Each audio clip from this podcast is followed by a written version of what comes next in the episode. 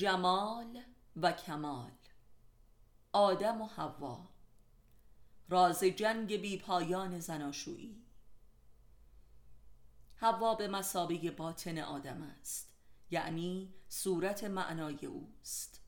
این واقعه در راز خلقت آدم در قرآن کریم مذکور است و آدم به مثابه کمال و معنای غیبی حوا است. این دو به مثابه صورت و سیرت وجود انسان هستند. حوا بدون آدم یک صورت محض است، بی هیچ معنا و کمال و صفتی. آدم بدون حوا نیز یک معنای محض است که در جستجوی ظرف وجود خیشتن است تا در آن قرار گیرد. حوا ظرف قرار آدم است و آدم هم معنای فرار حوا است. این همان داستان نیاز و عشق آدم و حوا به یکدیگر است. مرد معنای وجود است و زن هم ماده آن. معنا بر ماده وارد می شود و این وجود کامل می گردد. و اما راز این ورود و حلول معنا در ماده همان ماجرای عشق آدم به حوا است. عشق کمال به جمال. هرچه که این کمال بیشتر باشد، قدرت نفوذ بیشتری را در جمال دارد و عشق عمیق‌تری رخ می‌دهد. این عشق همانا عشق به جمال است. پس جمال همان مدخل ورود معنا و کمال مرد است در زن. همانطور که در وصال جنسی نیز چون این واقعی رخ می‌دهد.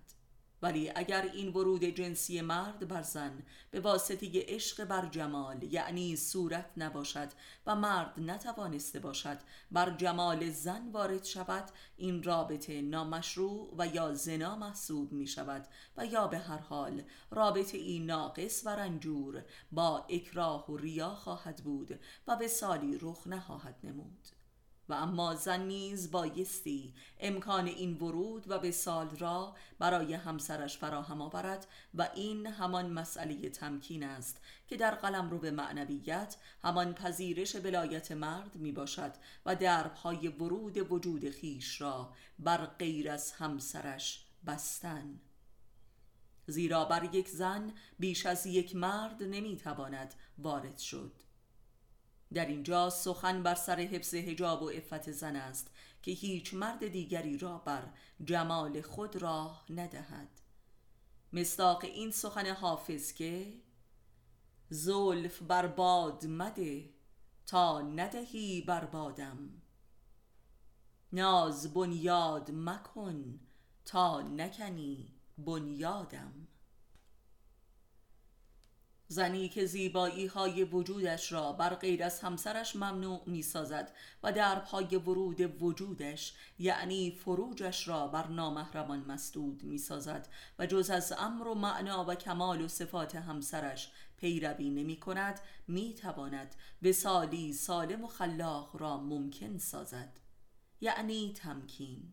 و در غیر این صورت این رابطه در عذاب است و دچار انواع و درجات طلاق می گردد در حین زناشویی، که این وضعیت اگر به طلاق هم منجر نشود به انواع فسق و مفاسد اخلاقی و جنسی می رسد. عناصر و مناطق زیبای وجود زن همان دربهای ورود مردان بر اوست که در قرآن کریم موسوم به فروج است که زنان بایستی این دربها را بر نامحرمان مسدود نمایند. این زیبایی ها شامل صورت و همه اعضای بدن از جمله نگاه و کلام و رفتار و اطوار می باشد که نهایتاً به ارگان جنسی ختم می شود.